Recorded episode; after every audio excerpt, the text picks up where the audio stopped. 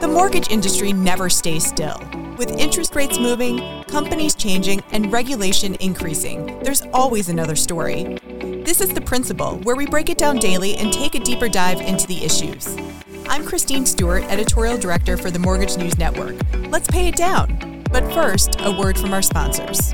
This podcast is brought to you by PennyMac TPO, the lending partner with the products, people, and technology to serve your customers and help you grow your business in the best ways possible.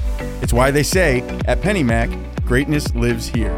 PennyMac TPO is division of PennyMac Loan Services, LLC, Equal Housing Lender, NMLS ID number 35953, licensed by the Department of Business Oversight under the California Residential Mortgage Lending Act. Conditions and restrictions may apply.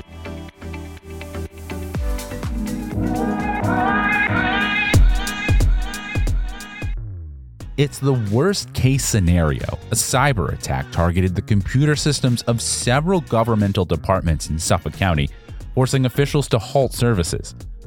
Among those affected are computing services handling real estate transactions.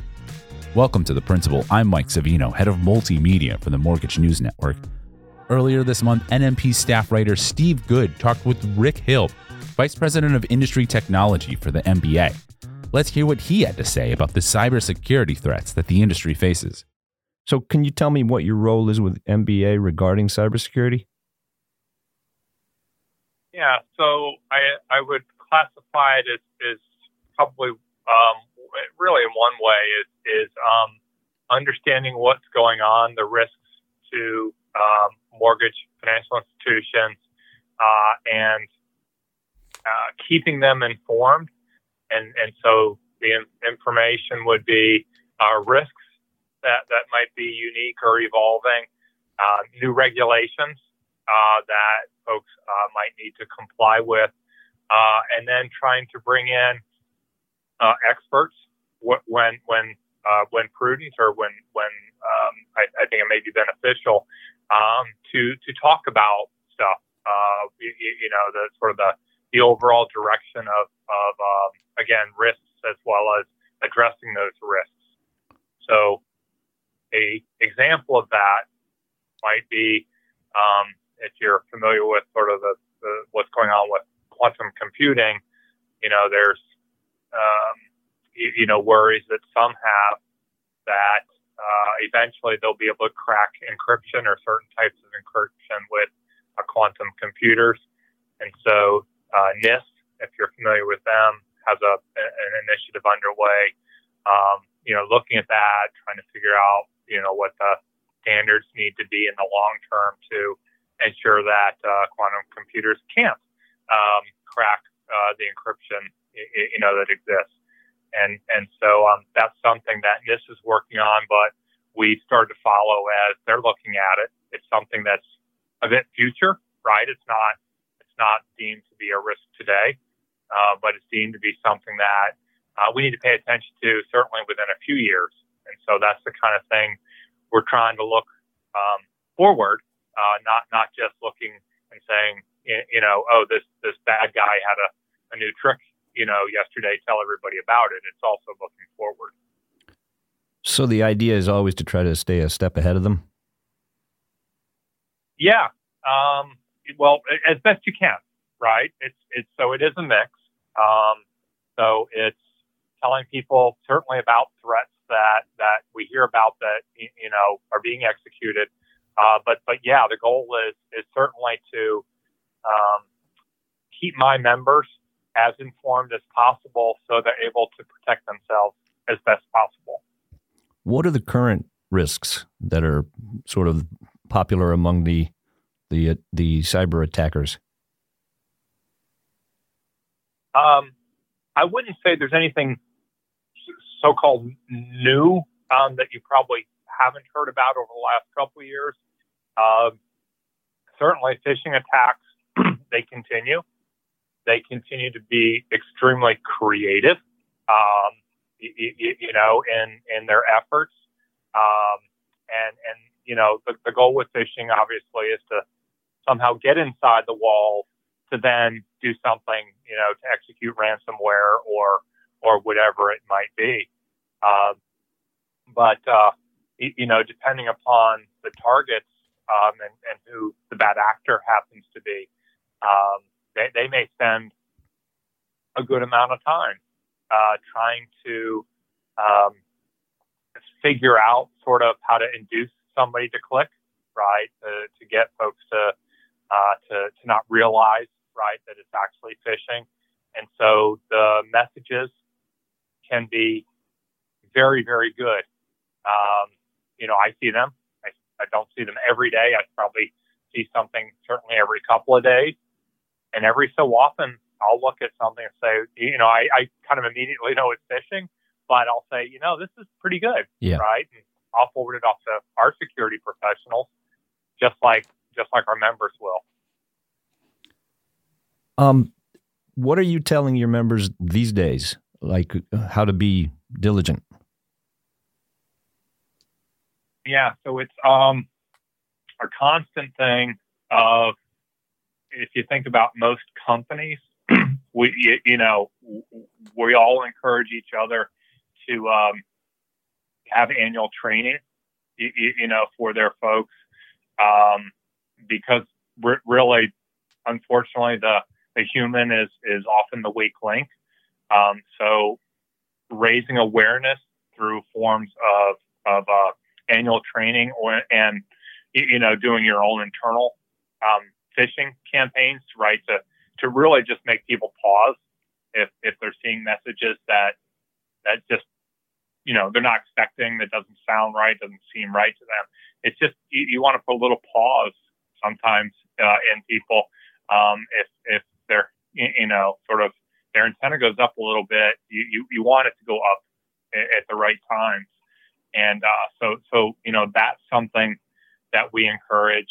Um, we do that. We we do webinars multiple times a year on, you know, current risks or, or, you know, um, you know, uh, if, if a regulator or, or CSBS puts out, you know, their manual and things like that, you know, we'll, we'll educate our folks on that stuff because it's, it's another form of, of uh, awareness and, and all. Um, so, so I look at it as, you know, really what we do is constantly trying to keep people informed um, of, of what's going on, either, you know, again, through webinars. Uh, sometimes it's, it's an email, right? Or, or, or one of our notices that go out, um, that says, Hey, you know, there's something particular going on.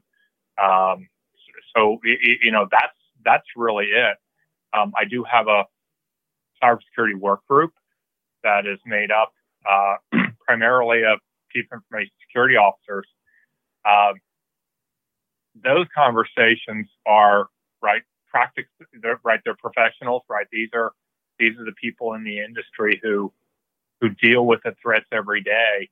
And they talk about you know the threats they're seeing um, the, the, the things that they, they they see that that may not be in mortgage right? These guys are frankly paying attention to everything because you know, the hope is is is that you hear about it perhaps in another industry or or wherever that you can uh, up your defenses, um, you know, before before they start attack, attacking the mortgage industry. So, so, I, would say most of our time is really awareness training. So, how does the uh, CSBS's exam programs fit into that?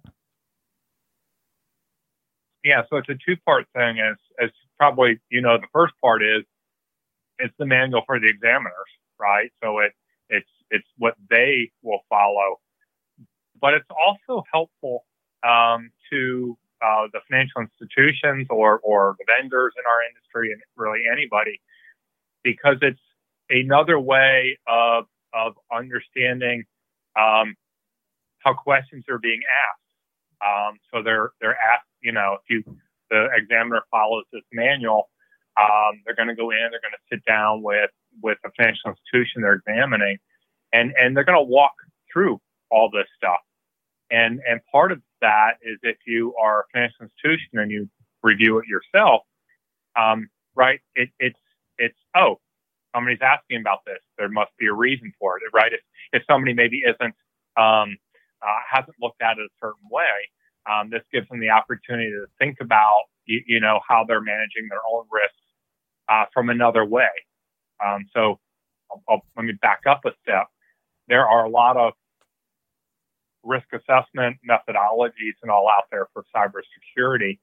Um, you, you, know, most organizations will look at that and, and sort of assess their risk and follow along. This asks the same kinds of questions as these risk assessments do, but as an examiner. And, and, and so it just makes you to think about what I said about kind of this uh, constant awareness stuff. It's just using different words sometimes to ask the same kinds of questions um, that that is intended to help uh, improve the security posture of everybody. How many members does the MBA have, approximately? Uh, um, uh, Adam, do we do we is that okay? Right. To, yeah, yeah. I mean, we have nine, what, 1,900 uh-huh. member companies. Um, yeah, I, I, see different numbers. I, I, thought last year we were at 2,300 or something, but uh, forgive me. I, I That's uh, we can get you an, um, yeah, get you an official number. Is it expensive to keep up with cybersecurity? Uh, yes, it is. Flat out, yes, it is. Um, it is an expensive proposition.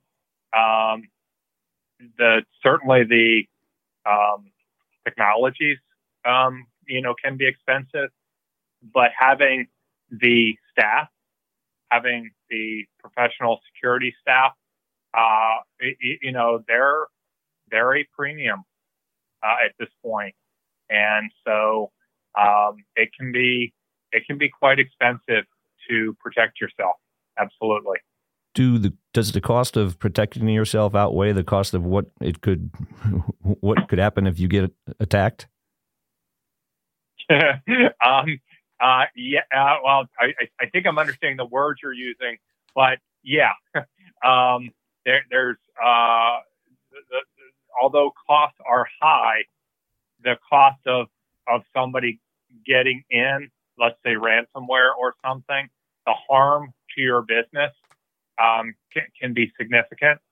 Um, so, yeah, you, you, know, spending the money is uh, to protect yourself is is is better.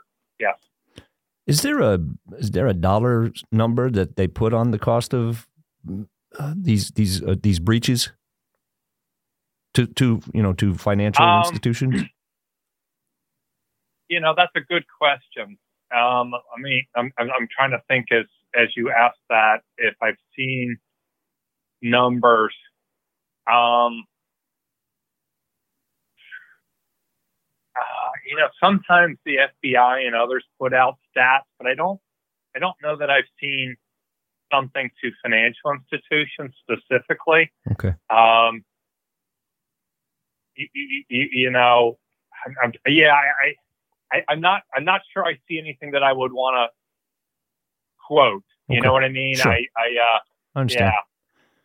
Yeah. Um, when I was speaking with Chuck the other day, he he mentioned that the sort of the the driving force for for them was the Equifax breach in 2017. That's when they kind of said we really got to start trying to get a better handle on this.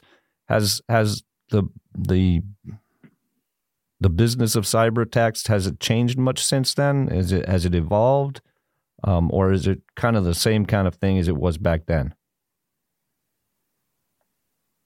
Uh, that's kind of a, a, tough question to try to ask. Um, cyber events, major cyber events, um, certainly bring attention to the risks. Um, they heighten awareness. Um, usually, um, after any major event. Certainly, executives and, and board uh, board members and all ask a lot of questions. W- what I'd say is perhaps increasingly the security uh, managers, whoever happens to be the head of the security departments, um, are being asked on a regular basis what they're doing, what threats they've experienced, how they're mitigating them, uh, um, what it's costing, right? Um, all of those things and uh, those, those conversations are happening at board levels. And I would say that's a evolution over time. I wouldn't want to necessarily attach it to any one incident, right? Um, uh, I, I, I'd probably more attach it to just the ongoing awareness of, of incidents in general, um, and, and that leading to that evolution. Don't miss the largest regional mortgage show in the nation. The New England Mortgage Expo returns to Mohegan Sun in Connecticut, January 12th and 13th. See us at www.nemortgageexpo.com. Start your year with the best connections in the industry. Dozens of sessions, scores of exhibitors. It's where success is written every hour. www.nemortgageexpo.com. So it doesn't necessarily need to be a, a major event like the the Equifax hack. Uh, it can be something a lot smaller, just to give your get get their attention to say, hey, you need to be uh, watching out for this. Yeah, so, so I'd say that maybe the way I say it is that certainly the big events that make the news, um, right? You you get more questions immediately after that, and and I think seeing major events in the news, anything in the news, um, or or hearing about it through our communications or other people's communications. I think that's what's driving, you know, that awareness. Um, and I will say also, um, examiners, right? Regulators, examiners, um, certainly are asking more about it. So, with with sort of that public awareness that right, you you're just aware of what's going on in the world. Um, you, you know, your internal folks informing you of risks regulators saying, "Hey, how are you dealing with this? This is important." I think you, you can kind of see it coming from a lot of angles, um, and and that's r- really resulted in a, I think, a positive development, which is that that, that cyber is discussed um, and is discussed regularly. Is the battle ever over? No. Um, I've asked that question, so I am not a cyber professional, right? it's not what I do day to day. And I, but I talk with these guys, somebody on this subject pretty much every day. Um, and for a number of years, every so often, I ask that question and I say, is there ever going to be a solution to, to, to this? And, and the answer is not not it's not foreseen yet. And why do you Which think means, that is? Oh, I'm yeah. sorry, didn't mean to interrupt you. Yeah, yeah it's just it, sorry. Um, so why do I think that is? Is is there's bad guys, um, unfortunately, and I don't think we're ever going to get rid of bad actors in in this world, and um, if they can find a way to to cause harm either for um, geopolitical reasons um, or financial reasons, um, right? They're gonna they're gonna do it, um, and and so um, you, you, know there isn't there is again as far as any of these experts have ever said to me there isn't a um, there isn't a day that they're seeing that you, this stops to be something we pay attention to. Um, the uh, I'm sorry, lost my train of thought here for a second. Oh, uh, getting back to the the exam programs, are you recommending to your members mm-hmm. that they uh, take advantage of this this offering from CSBS? Yeah, it, it, it's um. So we when they released them, we put out um a, a note. I think the day after it came out in, in NewsLink, uh, which is uh, you, uh, you probably read NewsLink, um, and and uh, covered it there. Michael Forhan uh, covered it. Uh, I think my, yeah, I think it was Michael Forhan who did it. Um, we may actually do a webinar on it uh, sometime here um, you know, over the course of the fall when we've had time to sort of pull, pull stuff together to, um, to use it to, to inform folks. Um, so uh, you, you know, we I look at it as I mentioned earlier, another way to help point out things to ask for, for folks to ask themselves questions. Um, sort of think of it as um, if you can sort of talk about a certain subject from a bunch of different angles, it can help you understand and learn about the risks uh, better. And therefore, the intent, right, is to help you have that that um, good cyber posture. And and so, uh, you know, we welcome you know something like this certainly to help our members. Um, I, I think you know for the examiners, it's it's also a good thing, right? So, it, you know, it will help them to develop their skills in in this area, and over time, you, you know, the hope is that they can, in their conversations with with um, with financial institutions, can can you know make recommendations, right? Can say, hey, you know, we, we're seeing this here, and, and someone may say, yeah, you're right. Um, you, you know, and, and, and that's, I think that's the evolution that, that I see maybe really positive with all of this is when it comes to cyber security and examiners, it's, it seems to be less of a gotcha and it's more of an understanding that the financial institution um, is also a victim, right? Right in, yep. in, a, in a, these situations, and and I think that that's something that is very very positive. I, I, I think evolution with, with the examiners and and certainly with CSBS and and and you know this program, um, they, they you know they had, they have said we're, we're not this is not trying to be a gotcha. This is really trying to help improve your your cyber risk management. Is there is there anything that I didn't ask you that you'd like to point out, comment on? Oh, you've actually pretty thorough. I loved your question. is it ever going to end? um, because I, I, like I said jokingly, but I do ask that question. Yeah. Um, you know, but but you you I mean you've got you know this is this is great and you know, my my my hope, um, you, you know, the, the, the goal with all of this, the goal with what they're doing, the goal with what we're doing, the goal with what um, the risk framework folks are doing is is all about trying to understand um, and mitigate risk as best as best you can.